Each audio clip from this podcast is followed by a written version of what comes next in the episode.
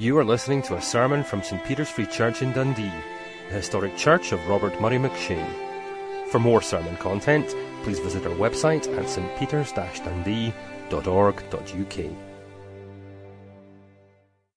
Of Peter, and uh, if you're using one of the church Bibles, it is on the same page it was this morning, um, and that may be page 1200 and 17, depending on which particular variety of the church Bible that you happen to have picked up. And we're going to read the first 12 verses. Peter, an apostle of Jesus Christ, to God's elect, strangers in the world, scattered throughout Pontus, Galatia, Cappadocia, Asia, and Bithynia who have been chosen according to the foreknowledge of God the Father through the sanctifying work of the Spirit for obedience to Jesus Christ and sprinkling by his blood. Grace and peace be yours in abundance. Praise be to the God and Father of our Lord Jesus Christ. In his great mercy, he has given us new birth into a living hope through the resurrection of Jesus Christ from the dead, and into an inheritance that can never perish, spoil, or fade, kept in heaven for you who through faith are shielded by God's power until the coming of the salvation that is ready to be revealed in the last time. In this you greatly rejoice Though now, for a little while, you may have had to suffer grief in all kinds of trials. These have come so that your faith, of greater worth than gold, which perishes, even though refined by fire, may be proved genuine and may result in praise, glory, and honor when Jesus Christ is revealed. Though you have not seen him, you love him. And even though you do not see him now, you believe in him and are filled with an inexpressible and glorious joy. For you are receiving the goal of your faith, the salvation of your souls. Concerning this salvation, the prophets who spoke of the grace that was to come to you searched intently and with the greatest care trying to find out the time and circumstances to which the Spirit of Christ in them was pointing when he predicted the sufferings of Christ and the glories that would follow. It was revealed to them that they were not serving themselves, but you, when they spoke of the things that have now been told you by those who have preached the gospel to you by the Holy Spirit sent from heaven, even angels long to look into these things. I learned many years ago that I should never allow my wife to pack my case whenever I went on a trip. And those of you who have done any traveling and have allowed your wife to do that uh, quickly realize that when you come to put everything back into the case that she put into the case, it isn't humanly possible, or at least it isn't masculinely possible for most of us to get all those things back into the suitcase. And there are some passages in the New Testament that strike me just exactly in that way. They're relatively compact. Uh, Ephesians chapter 1, verses 1 through 14 is one of those passages. Uh, 1 Peter chapter 1, verses 1 through 12 is another one of those passages that once you start bringing out everything that's in the passage, you wonder how it is that Peter managed to get it all into simply 12 verses. And so this evening we will just have to see uh, how much we can get out of it uh, without uh, straining ourselves to the point where we realize that we can neither get it back into the passage nor retain it in our heads. Because even as I think I read this passage, you would realize there are all kinds of subtle, complex statements in which Peter is taking an idea and then he's unpacking it. Uh, it's almost like peeling an onion, that the more he says, the more he finds there is to say about any of the topics in these verses. But we began to introduce ourselves this morning to this marvelous first letter of the Apostle Peter. And I was saying uh, essentially that Peter is writing to Christians who are just beginning to experience suffering, persecution, opposition of various kinds. And until around this time, the Christian faith was shadowed by the Jewish faith. And most outsiders, you would see this in the Acts of the Apostles, most outsiders tended to associate Christianity and Judaism, Christians and Jews, almost as though Christians were a new Jewish denomination. After all, when the Apostle Paul uh, went throughout the Roman Empire, the first port of call was always in the synagogue to preach to the Jews that their scriptures had been fulfilled and their Messiah had come.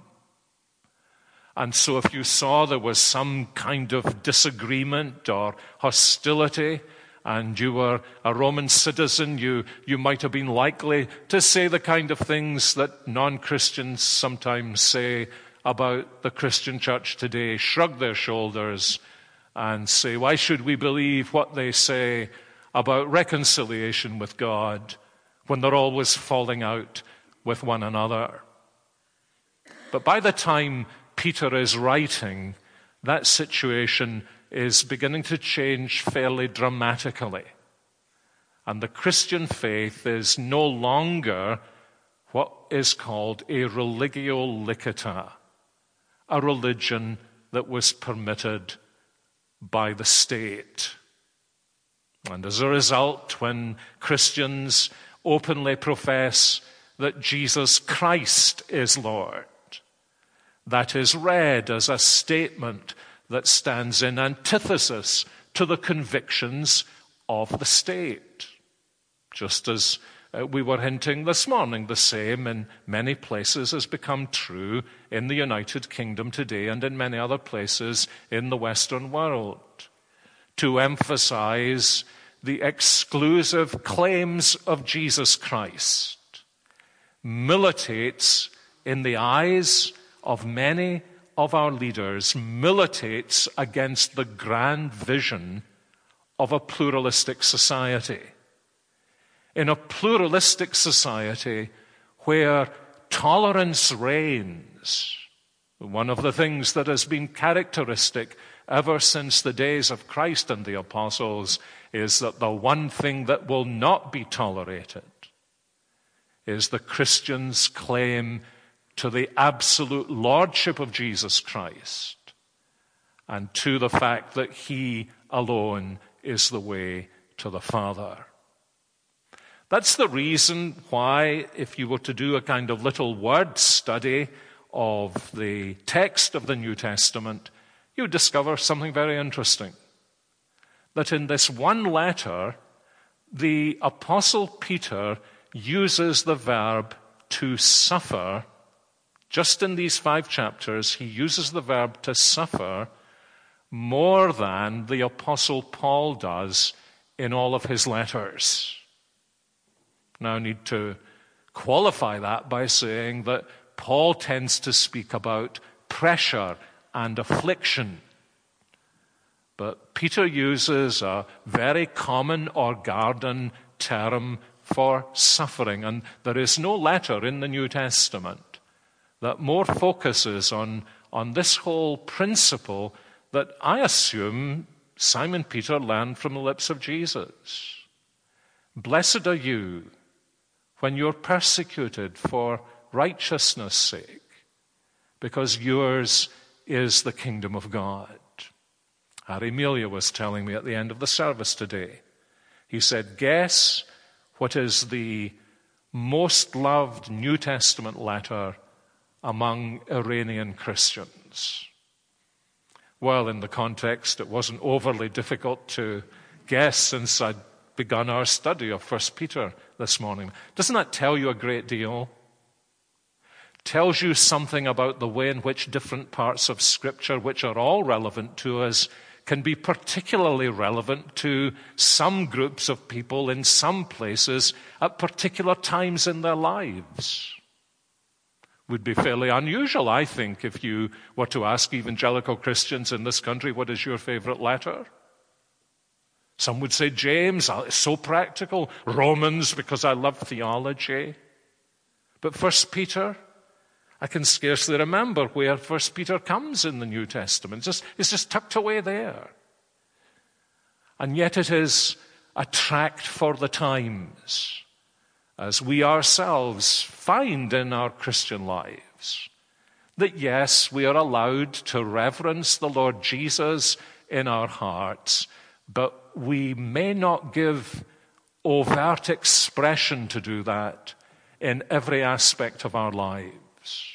And as we've all seen, these various cases, some of them that have gone to the courts, about Christians giving overt expression to the fact that they belong to Jesus Christ and a company, or even in some instances, the state closing down through the law courts and saying, You may believe those things, but you may not practice those things in every area of your life. And as I said this morning, perhaps the area in which that is most true in our country today is the political arena where to profess yourself to be a believing Christian who trusts God's word is, I imagine, in many instances to disqualify you from the possibility that you would be able to stand as a political candidate. And so, in our uber tolerant society, the one thing that is not tolerated is to say and to give expression to the fact that Jesus Christ is Lord and that He is the only way to the Father. That He who, even on the evening of His Passion, asked His Father that there might be some other way, was told by the God of heaven, There is no other name given to men under heaven by which we must be saved. And the more we openly profess that in our society, the more we will be marginalized. And many of us feel that our country is further down to go before it's brought to its knees to plead with God for light and for mercy. And so, as we read through uh, Peter here in church and privately at home, this really is, as I say, a tract for the times, a letter to those who are suffering. An interesting, a letter in which Peter says, You don't think there's anything unusual about that, do you? Don't count it as something strange when that happens. Now, here's an, here's an interesting question. Um, perhaps you know Christians in Iran. Perhaps you, you know Christians in other parts of the world where uh, Christians are suffering open hostility and persecution. Uh, some of them in prison, others of them uh, suffering physical privation. Uh, here's, a, here's a challenging question. Let's say, for argument, the person's name is John, and you're writing a letter to them. How does it begin? Dear John, or my dear John, or hello, John, or hi.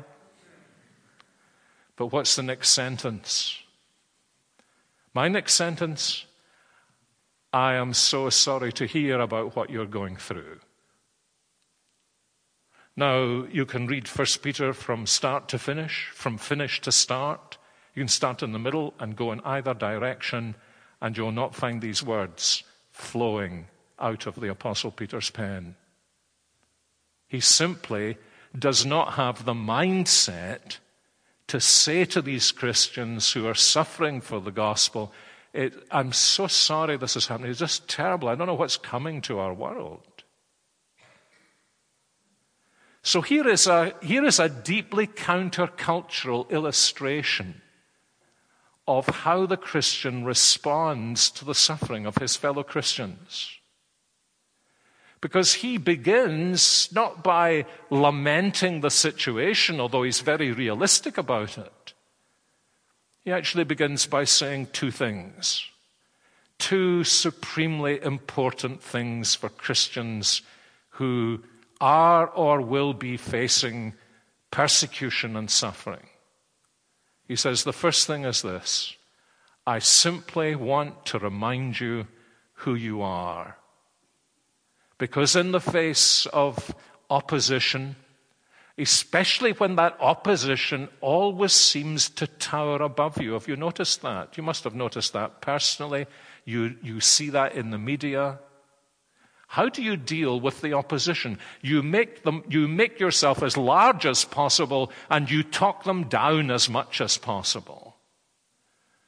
And one of the easiest things in the world, if you're a Christian, is to feel how small you are, how insignificant you are, but especially how big they are, how strong they are, how many of them there are. And the first thing Peter wants to say is, when you allow those people to become big, it's because you've forgotten who you are. And then the second thing he does, and uh, this simply by way of outline of these verses, the second thing he does in verses 3 through 12, and you'll notice he strikes this note right from the beginning of verse 3. He lifts their eyes from the privation of their personal situation to the blessings and privileges that have come to them through the gospel of Jesus Christ. And this, I think, is enormously challenging to us. Uh, perhaps it's because we ourselves, as yet, have not tasted the degree of opposition that the Apostle Peter himself apparently had already tasted. That our instinct, actually, when we, when we write to beleaguered Christians, is not, once we've finished the first paragraph, to burst into praise and adoration and rejoicing in all that God has given to us in the gospel but simply to go on saying, We're really sorry for what's happened. We hope they're feeling better. We hope these nasty people will go away. And isn't it terrible what's happening in the world? But at the end, God will surely triumph.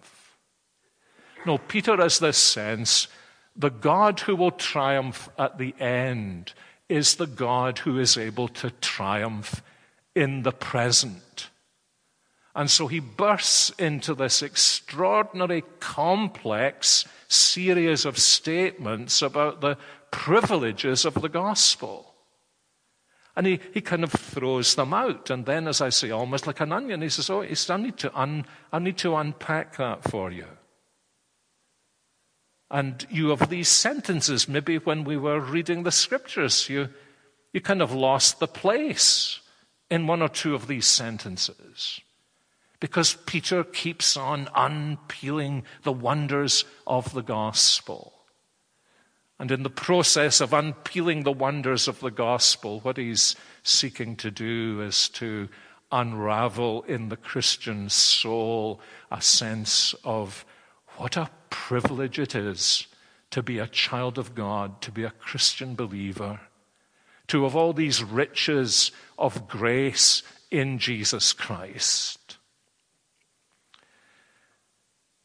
And so he begins by saying to these Christians, first of all, you need to know what it means to be a Christian.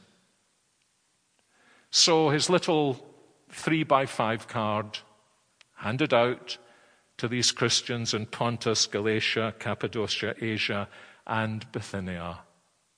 What is a Christian? What is a Christian? Well, you might write down, if you were a little cheeky, read the New Testament. A Christian is described from many different points of view. But look at the way Peter describes these Christians. And of course, he's simply describing all Christians in what he says in verses 1 and 2. To God's elect, strangers in the world, scattered throughout Pontus, Galatia, Cappadocia, Asia, and Bithynia. Here's how we think about ourselves elect according to the foreknowledge of God the Father, through the sanctifying work of the Spirit, for obedience to Jesus Christ, and sprinkling by his blood. Is it just because First Peter isn't the favorite letter of most of us who are Christians? Or is there something more to it than that? That my suspicion is that if I'd given out a three by five blank card with the question, What is a Christian? I don't think I would have written that down. And Peter is exploring here for us, he's exploring dimensions of being a Christian that to him meant there would be an anchor for the soul of these believers that would not only strengthen them in days of persecution, but in a sense would give them a sense of enlargement that would make them realize that yes, those who persecuted them seemed large and strong, but those who persecuted them had no idea whom they were really persecuting. The dignity that belonged to them, the privileges that were theirs, the honors that God had heaped upon them. It's maybe an unfortunate thing uh, at this particular period in our time that what he focuses on is their election. I've always thought that uh, you can go into two different kinds of parties and cause controversy immediately by using just one word. Sure, if you'd gone into almost anywhere in Scotland in the last couple of weeks and said the word election, there would have been a raising of the temperature in the atmosphere. Some of the people in the room would be having palpitations, and it probably would have been the easiest way in Scotland, may still be the easiest way in Scotland, to cause controversy. And sadly, I say sadly because it seems to be the last thing in Peter's mind. The same can be true of a group of Christians you throw the word election into the conversation. Boom! Bang! Even to the point where I've heard some Christians uh, say in those contexts, Well, I don't believe in election. Who in the next sentence will tell you they believe every sentence in the Bible. So we need to get beyond those instinctive responses to listen to what Peter is saying. Because what he's saying here, if you're a Christian at all, Peter is saying, This is true of you. And if I can put it this way, rather naughtily, it's not your choice whether it's true of you or not. This is what is true of you. And you notice what he says here. Uh, different versions of the New Testament translate what Peter says in different ways. But he sees himself addressing these Christians in what we nowadays think of as modern day Turkey, probably Christians who scarcely ever met together. And he says, there are three things that are true of you in the first instance. The first is that you are elect. The second is that you are strangers. And the third is, more literally, that you belong to the dispersion. Uh, let's think about those last two ideas first. He says they are strangers of the dispersion. They are exiles living in these different places. And he's giving us an indication of precisely what the Apostle Paul says, you remember, to the Philippians. He uses this marvelous idea that the people in Philippi belong to a Roman colony. But their real citizenship is not Roman citizenship. Their real citizenship is in heaven. And Peter is using the same kind of picture here. He is saying, wherever you live, wherever your natural citizenship is, you are actually a stranger in that place. You are an alien resident in the city or country or state in which you live. You do not ultimately belong there. You ultimately belong to the Lord Jesus Christ. Uh, he says as much uh, later on, you remember, when he describes the Christians in 1 Peter chapter 2 and verse 9. You are a chosen people a royal priesthood, a holy nation, a people belonging to God. And in that simple statement, he provides for us a, a, a, wonderfully liberating truth. He enables us to see ourselves, as it were, through the right end of the telescope. To understand that if we are Christ's, then our ultimate citizenship is not here on earth, but with Christ in heaven. That our ultimate lordship and loyalty, therefore, is with Christ and not with anything in this world. And one of the marvelous things that that immediately does for us is it produces in us a profound sense of concern for the world in which we live and at the same time a marvelous detachment from anything that there is in the world. Actually, Paul does the same thing, doesn't he? Remember how he says, isn't it, in 1 Corinthians 7? He says, No matter what it is you have, you need to be able to learn to live as though you did not have it. Remember when he says he can do all things in Christ? He doesn't mean that he can fly in the air.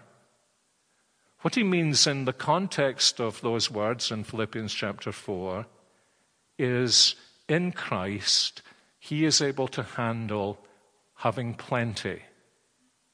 And in Christ, he is able to handle having nothing. Because he has learned, as it were, to fill his arms with Jesus Christ, he has learned a certain detachment from anything he possesses in this world and anything that happens to him during his pilgrimage in this world. His life is not his own. We have been bought with a, with a price. We belong to Jesus Christ. We may be citizens of the United Kingdom, as most of us are. But if we are here tonight and Christians and citizens of another nation, then each of us belongs with a deeper loyalty and also with a deeper bond to our citizenship, which is to be found in Jesus Christ. And so Peter is helping these Christians right from the beginning, and this will occur and reoccur during his letter. He's helping us to understand that if we don't ultimately belong here, there will come times when we will be treated as though you don't belong here. And we shouldn't think that's strange because we don't ultimately belong here. And then he describes them as belonging to the diaspora. Now, of course, that's an idea that emerges from uh, what happened to the Jewish people in the exile in Babylon and then the way, under God's judgment, they were dispersed among the nations. But it's come into fairly common use. I mean, we, we speak about the Scottish diaspora. Um, those of us who have lived in the United States or are from the United States almost have the impression that half of the people we've ever met in the United States have told us that they're Scottish meaning somewhere along the line their ancestors made the voyage across the Atlantic. And they were all part of the Scottish diaspora. They still claim to be Scottish, but they have been spread, as it were, all over the world. And if they were all to come back, our little island would sink, wouldn't it? And uh, Peter is saying this is how you're to think about yourself. What a marvelous thing, actually, it is to experience this as God brings his people from other parts of the world to our part of the world, or as some of us go from this part of the world to other parts of the world, and we realize as we have contact, we go to churches, we meet Christians, we may not be able to speak their language, we can scarcely participate in the worship, but we have this deep sense that we belong ultimately to the same nation. We are God's people but we are spread. And sometimes it seems we are spread very thin. And later on, Peter will say, one of the things that happens when you're spread very thin is that when there is persecution, you feel as though you're the only people in the world. And he says to them, You need to remember that you actually belong to the biggest family there has ever, ever been. I think that's actually hugely important for us today in the Western world. That we ought not to be so myopic as to think that the gospel is sinking into the sea because of what we observe in the Western world. When you go to other parts of the world and there is an explosion of faith in Jesus Christ, you need to remember uh, that you, you are not a marginalized, tiny minority, a mere individual swimming against the tide, but you belong to a family that stretches back down through history and stretches geographically from one part of the globe to another, from east to west and north to south. And you have brothers and sisters and spiritual fathers and mothers and children all over the planet, and multitudes of them in glory.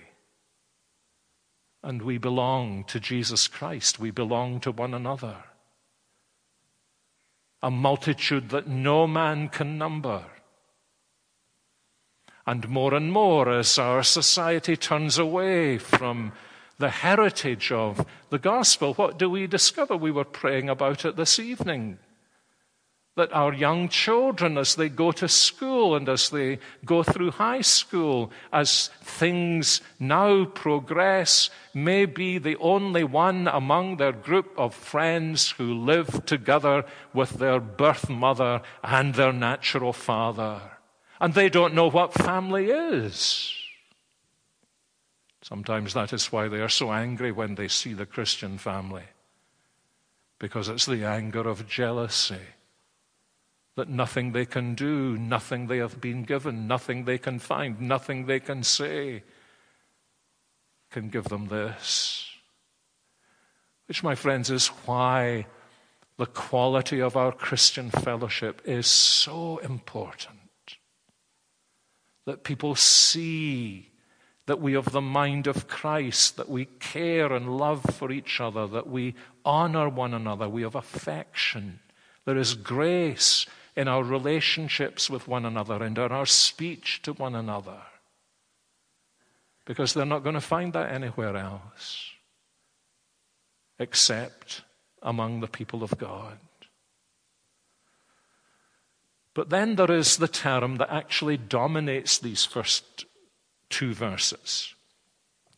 What Peter is saying is, I'm writing to you as God's elect. And then he further describes them as strangers in the world, dispersed throughout Pontus, Galatia, Cappadocia, Asia, and Bithynia. And then, as you'll see if you're using the New International Version, he has to pick up that word elect from verse 1 and use it again in verse 2. Because what he's wanting to say to these Christians who belong to this worldwide, history long family of God, he wants to say to them now, let your mind settle down on this that all the privileges you have as a Christian are rooted in this simple privilege that you have been chosen, you have been elected by God. What's so interesting is he, he doesn't expect that statement to cause a blink of controversy. He doesn't expect that these Christians will kind of something will be riled within them to uh, argue or complain. Because he understands that at the end of the day, there is a cosmos only because of the election of God. Uh, we did not choose that there should be a creation. There is the story of redemption only because there is the election of God.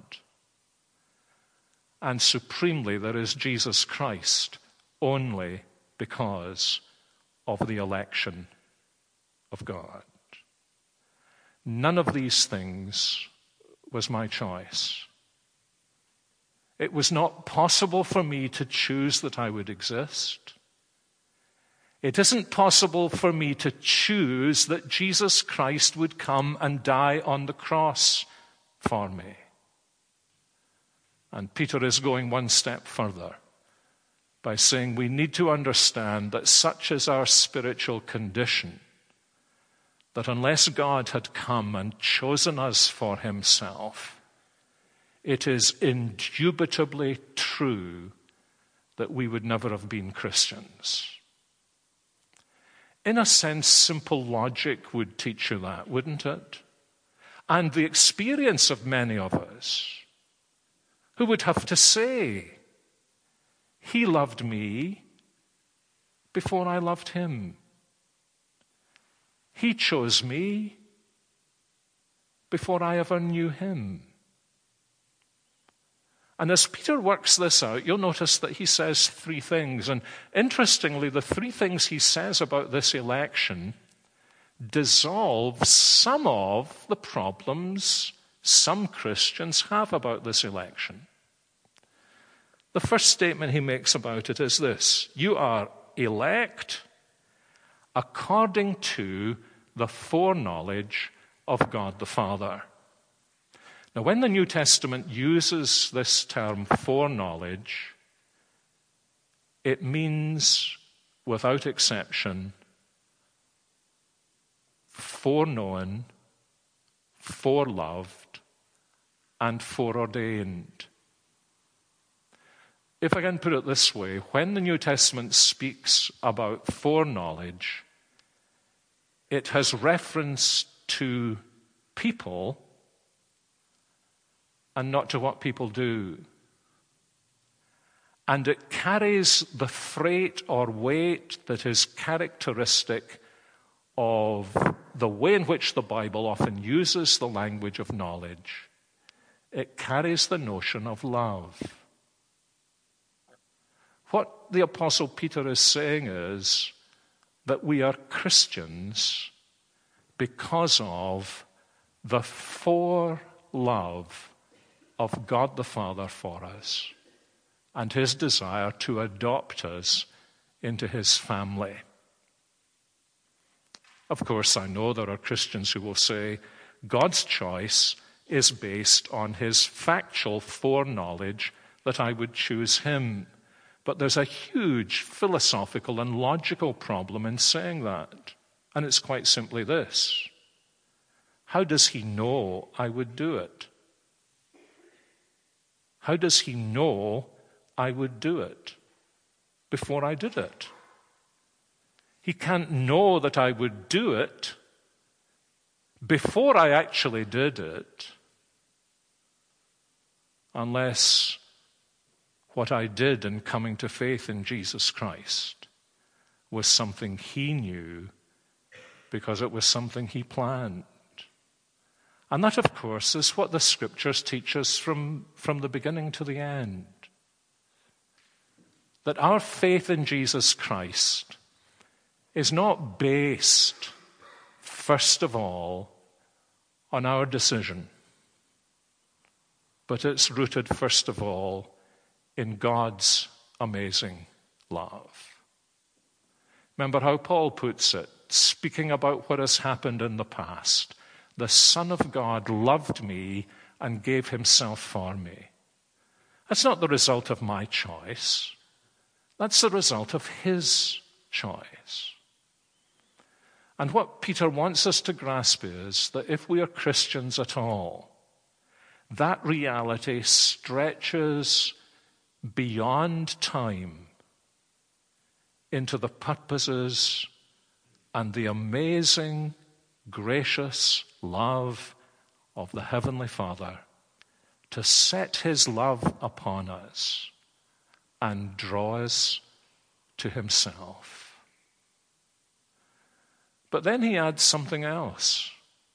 He says, We're not only foreknown according to the purposes of the Father, but we are, in the second place, in the fruition of God's election, sanctified by the Holy Spirit. Now, when Christians use the word sanctification, they usually speak about an ongoing process. When the New Testament uses the language of sanctification, it tends not to be speaking about an ongoing process, but a decisive act that takes place at the very beginning of our Christian lives. It's almost always, the language of sanctify is almost always used in the past tense in the New Testament. You have been sanctified. What does that mean? It means that you have been taken from your natural life and reserved for the life of God.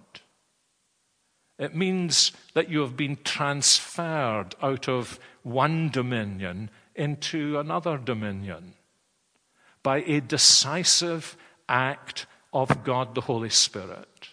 This is the language he uses here. You have been chosen according to the foreknowledge of God the Father through the sanctifying work of God the Holy Spirit. You know how it's sometimes said, you know, if God really elects people, then you, you just live any way you want to live, and if you're one of the elect, you're one of the elect. But uh, Peter's teaching the reverse here, isn't he? He's teaching if God chooses you, then God also, by His Spirit, puts His hand on you and He transfers you into His kingdom. That, of course, in a sense, is part of the New Testament's answer to the, the kind of things people sometimes say about election, but what about my free will? If God elects, what about my free will? And uh, what Peter is really saying is, well, what about your free will? What does the New Testament tell you about your free will? What the New Testament tells you about your free will is left to your free will in a million years, you would never come to faith in Jesus Christ. If I'd come to you five years before you became a Christian, perhaps, if you're conscious that you went through a real transition, and you said to me, I will come to faith in Jesus Christ by my own free will. And I had said to you, Well, you know, I'm worried about your spiritual condition, so just come to Him for five minutes by your own free will. Would you have been able to do it? Did you want to do it? And you see, this is the New Testament's position. Left to our own free will, what does the New Testament teach us? It teaches us that we are fast bound in sin and nature's night, as Wesley put it. That we are incapable of coming to Christ because we don't want to come to Christ. In that sense, my friends, there's no such thing as a will that is free from the person who exercises it. You understand that? You're not a person who somewhere or another has a will. You're a willing person.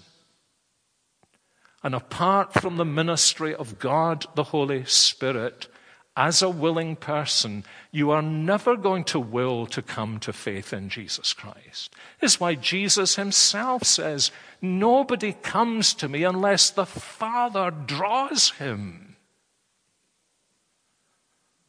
And what he's saying is, you know, you think about yourself in this world, you may be facing great pressure, but remember this the Father has chosen you to be his child.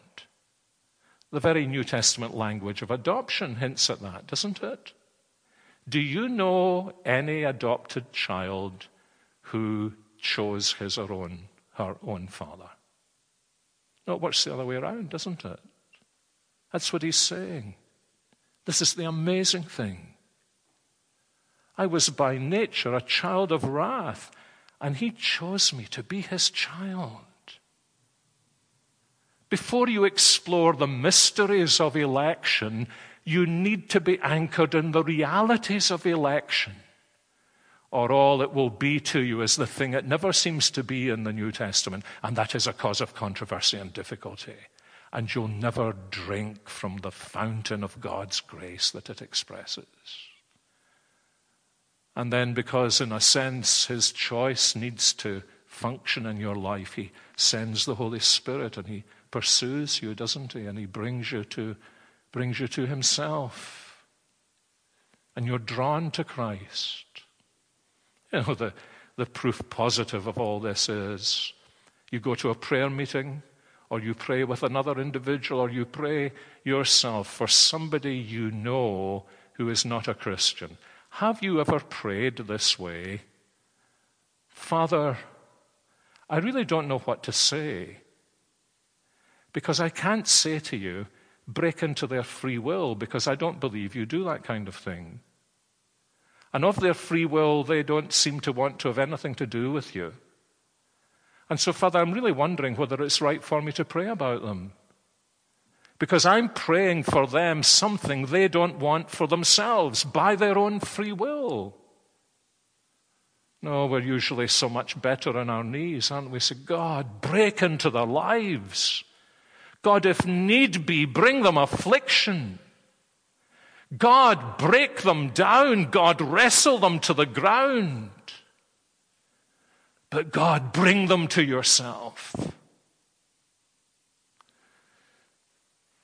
So he's saying, This is our privilege. This has actually happened to us. Can I, can I take it in? This has happened to me that God has chosen me to be his child.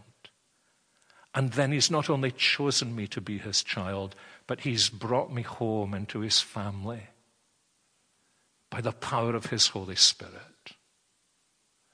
And then he says, and uh, you've been chosen for something else. He says, you've been chosen for obedience to Jesus Christ and sprinkling by his blood. Now, the first part of that statement's fairly clear, isn't it? Um, how, how could anyone who had ever read the New Testament think that when God chooses you, it doesn't matter how you live?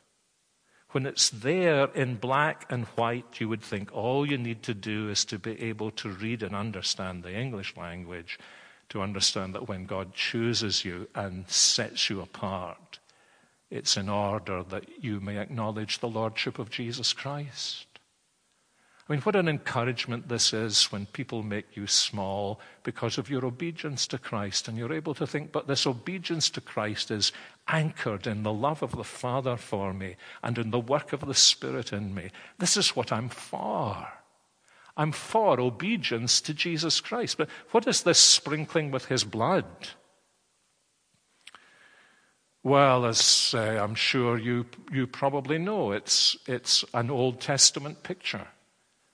You remember when uh, Moses, on behalf of the people, entered into the new covenant with God at Mount Sinai, he made a sacrifice. And the blood of the sacrifice was put into a bowl. And some of that blood was sprinkled over the altar, which was really the symbol of the presence and grace of God to his people. Do you remember what he did with the rest of the blood?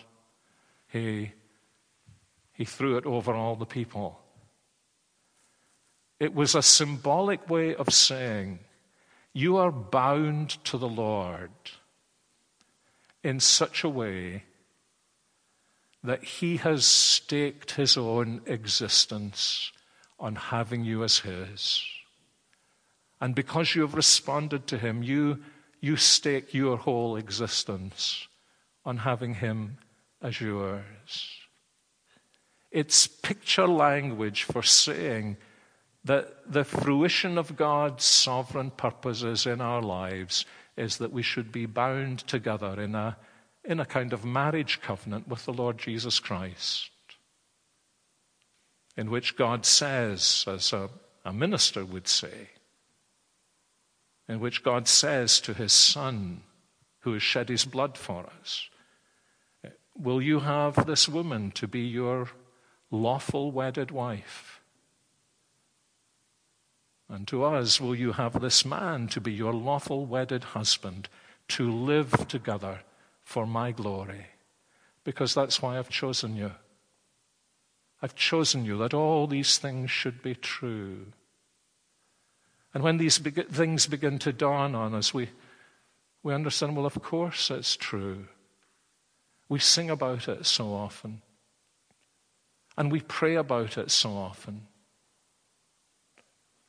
That we are only Christ's because the Father has chosen us, because the Spirit has worked in us, and because we've given ourselves in response in a covenant bond with our glorious Savior.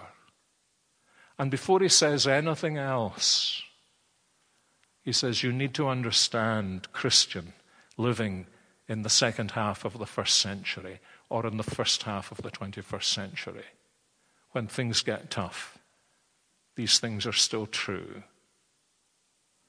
And then as we close, just notice in passing something that isn't actually here, just in passing.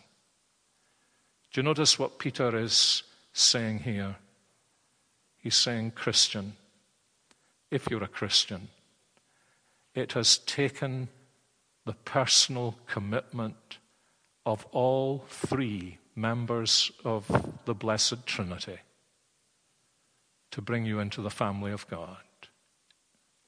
The love of the Father, the work of the Spirit, the bond of the Son. And so when you find yourself facing strong men and women who want to intimidate you and say to you, Do you not know who we are? We can crush you. We are able to say, Come on then. Because if you try to do, you are going to be taking on none other than God the Holy Trinity. And you cannot possibly defeat them. And therefore, you cannot ultimately bring me down. And he's hardly opened the suitcase. So there's more to come. Our Father, it's so hard for us in our self sufficiency and self centeredness to be able to have our minds turned outside in and inside out to grasp what in our deepest instincts we know to be true that we have done nothing to contribute to our salvation.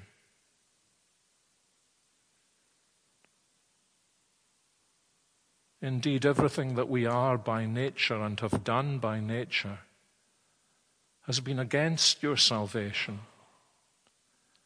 And we know, Lord, that we're, we are surrounded day and daily by people who are exactly where we were. They do not want Christ. Their wills are not free to choose Christ because they detest Christ. And we thank you that there are those who have pleaded with you for us, that you would break down that detestation, that you would melt our hard hearts, that you would show your grace to us. And we come to you to pray that you would open the eyes of our understanding, and in this instance also open our hearts that are, are so often so closed to your sovereignty, except when we choose to think it would be helpful for us. And find ourselves humbled in the knowledge that you chose us before we chose you. That we would never have chosen you, as indeed we have by faith unless your Spirit had renewed our wills and given us a desire for Jesus Christ. And we would not be what we are by your grace unless Jesus Christ had bound us to himself by his shed blood. And we pray as we live through the rest of this week that we may therefore know that although we are strangers scattered throughout the world, Nevertheless, we have a God who has chosen us because you are a Father who wants to adopt us, a God who has set us apart because your Spirit has worked in our hearts, and a Savior devoted to us because you have brought us into covenant fellowship with Him. And so, especially, Lord, when we feel ourselves to be weak and bruised and opposed and, and in our hearts deeply cowardly, we pray that we will remember your word and remember who we are and know that we are anchored in eternity and that nothing can ever shake us so long as we are yours. And we pray this in Jesus' name. Amen.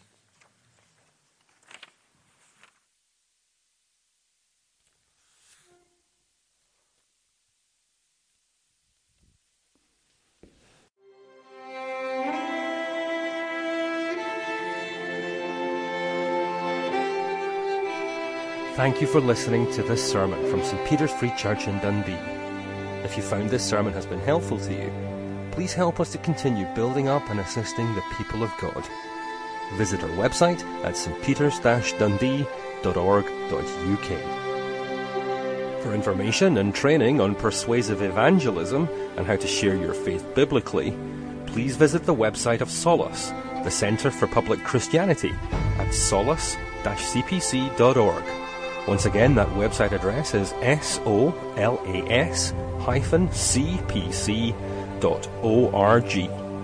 Thanks for listening.